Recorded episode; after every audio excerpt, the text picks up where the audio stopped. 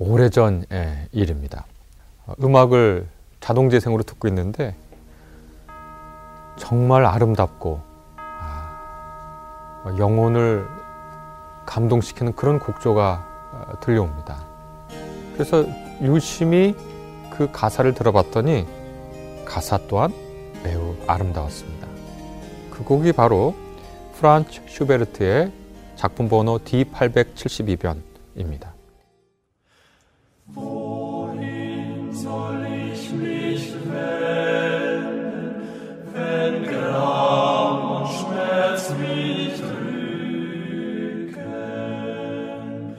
이 시의 첫 연의 핵심에 있다고 제가 보는 것은 그리고 저에게 가장 아름다웠던 건 뭐냐면 이겁니다. 당신께, 당신께, 오 아버지께 나는 기쁨과 고통 모두 안고 가오리다. 이렇게 한 겁니다. 여러분 정말 기쁨이 넘쳐질 때 여러분 누구한테 그 말씀 나눌 수 있습니까? 그 말 전하고 싶은 사람 어떤 사람이죠? 내 기쁨을 자기 기쁨처럼 생각하는 사람. 내 기쁨보다 더 기뻐해 줄 사람이잖아요. 여러분 혹시 그런 분들이 주위에 계십니까? 여러분 내가 나한테 슬픔이 닥쳐올 때 누구한테 이 슬픔의 사연을 하소연합니까? 그런 사람이 과연 옆에 있습니까? 그런데 우리 주님은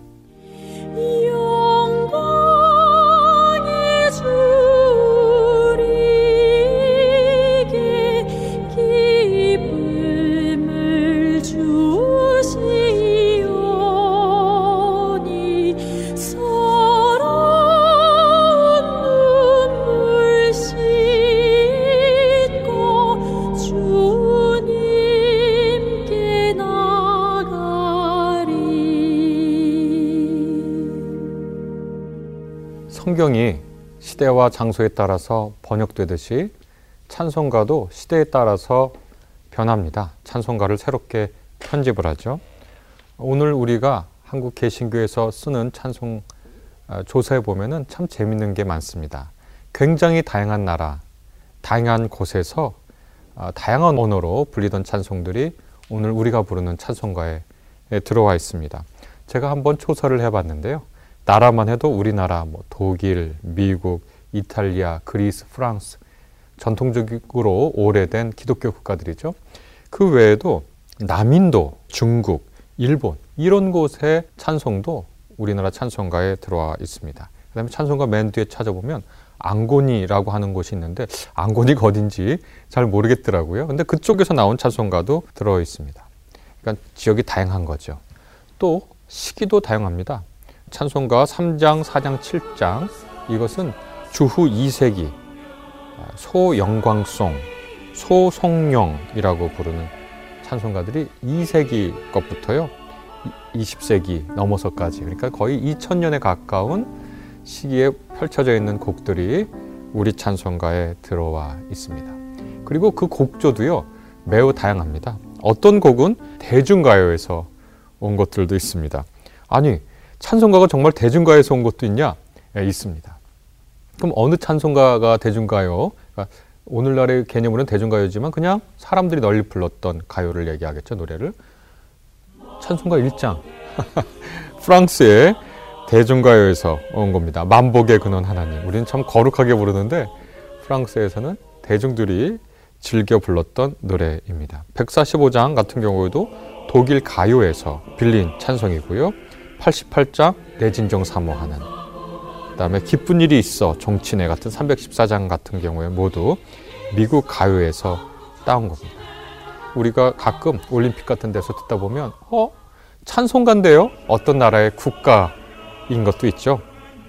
예를 들면 77장 전능의 하나님은 러시아 국가이고요. 79장 피난처 있으니라는 것은 영국 국가이기도 합니다. 우리가 하나님을 진리의 하나님이라고 고백하는데 하나님이 진리시다라고 하는 고백이죠. 이 말은 모든 진리는 하나님의 진리다라는 고백도 됩니다. 마찬가지로 우리가 하나님을 아름다우신 하나님이라고 부르는데 이 고백은 모든 아름다움은 다 하나님의 아름다움이다. 이렇게 고백할 수도 있습니다.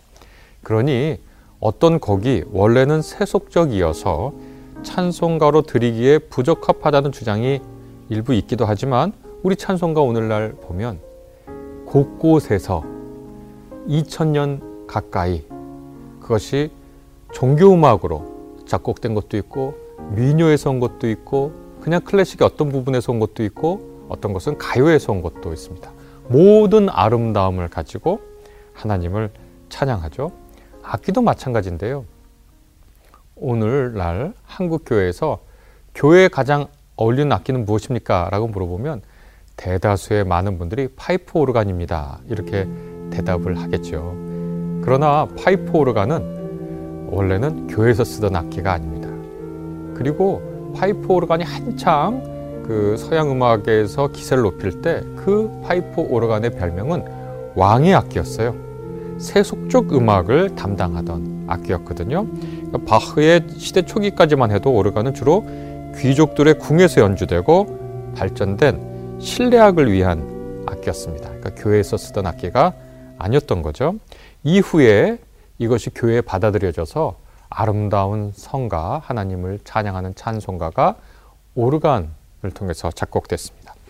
그래서 서방교회, 로마 캐톨릭이나 개신교나 모두 예배용 악기로 파이프 오르간을 받아들였지만 아직도 동방 정교에서는 이 악기의 세속성이 너무 강하다라고 주장하면서 예배 악기로 사용을 금지한 데도 꽤 있다라고 제가 들어서 알고 있습니다.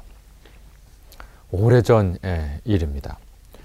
아, 온라인에서 음악을 자동 재생으로 듣고 있는데 정말 아름답고 아, 영혼을 감동시키는 그런 곡조가 어, 들려옵니다. 그래서 유심히 그 가사를 들어봤더니 가사 또한 매우 아름다웠습니다. 그 곡이 바로 프란츠 슈베르트의 작품 번호 D872번 독일 미사입니다. 그런데 이 제목과 달리 이것은 원래 미사곡으로 작곡된 것이 아닙니다.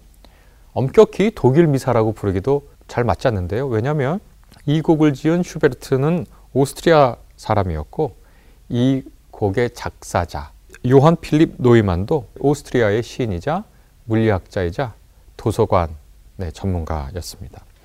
여덟 개의 예전용이 아닌 시를 이 노이만 이분이 썼고요. 슈베르트는 의뢰를 받아서 아, 여기에 가톨릭 미사에 사용하도록 작곡을 했습니다. 그런데 이 독일 미사라는 이름을 갖고 있는 이 심지어 슈베르트가 쓴 곡인데도요. 가톨릭 교회는 처음에 이 곡을 예전에 사용하지 않았습니다. 대단히 재밌죠. 이후에 대중들이 이 곡을 정말 사랑하게 됐고요. 가톨릭 교회가 결국 이 곡을 예배에 받아들이게 됐고 우리나라에까지 들어와서 독일 미사 가운데 첫 번째 곡이 가톨릭 성가 329번에 수록되게 됐습니다. 이 독일 미사의 첫 번째 곡은 좀 아인강 곧 입당송인데요. 흔히 보힌졸 이히미 벤덴이라고 하는 곡입니다. 내가 어디로 가오리까 정도로 번역할 수 있는데요. 어, 이 우리말 가사는 정선 가톨릭 성가라고 해서 오래전 나온 가톨릭 성가집에서 김수명이라고 하는 국문학자께서 번역을 하셔서 이 찬송을 불렀는데 오늘날의 감각으로 보면 좀, 좀 낯설어요. 하나님을 너라고 부른다든지 조금 낯선데요. 1986년에 새 성가집에서 가사가 바뀌었습니다. 그런데 누가 이 가사를 이렇게 바꿨는지 알려져 있지 않아요. 거기에 기록되어 있지 않습니다. 그러나 이 가사를 한번 읽어보면 매우 아름다운 우리말로 번역되어 있습니다. 제가 한번 읽어보겠습니다. 기쁨이 넘쳐 뛸 때, 뉘와 함께 나누리. 슬픔이 가득할 때, 뉘게 하소연하리. 영광의 주 우리에게 기쁨을 주시오니 서러운 눈물 씻고 주, 주님께 나가리. 이렇게 되어 있습니다. 2절도 당신이 아니시면 그 누가 빛을 주리. 인생은 어둠 속에 길 잃고 방황하리. 희망의 주 내 삶의 길 인도하시오니 나 언제나 주 안에 평화를 누리리.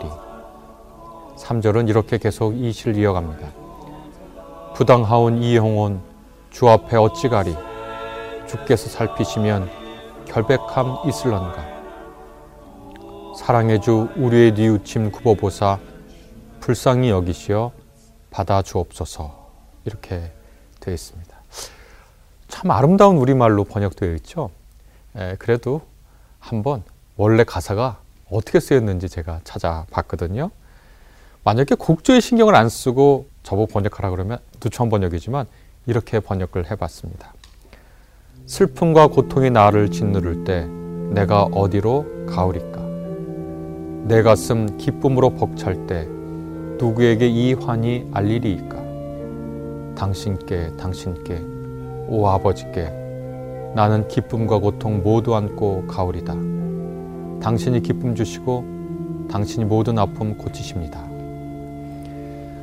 1980년 새 성가집에 나온 이 가사가 가사에서 제가 제일 주목하는 것은 뭐냐면 원래 가사에는요 슬픔과 고통이 나를 짓누를 때 이렇게 시작하는데 이 가톨릭 성가는 그 순서를 바꿨습니다. 기쁨이 넘쳐 뛸 대로 바꿨죠. 원래 두 번째 나오는 건데요. 참 역시라고 얘기할 수 있겠습니다. 그래서 아주 훌륭하고 정갈하고 아름다운 제가 번역한 것보다 훨씬 더 아름다운 신학의 고백인데 어, 딱 한 가지 제가 여러분과 함께 나눌 이 시의 이 찬송 시의 원시 에서 제가 이 오늘날 가톨릭 선거가 놓치고 있는 부분 그 부분만 제가 강조해 보고 싶습니다.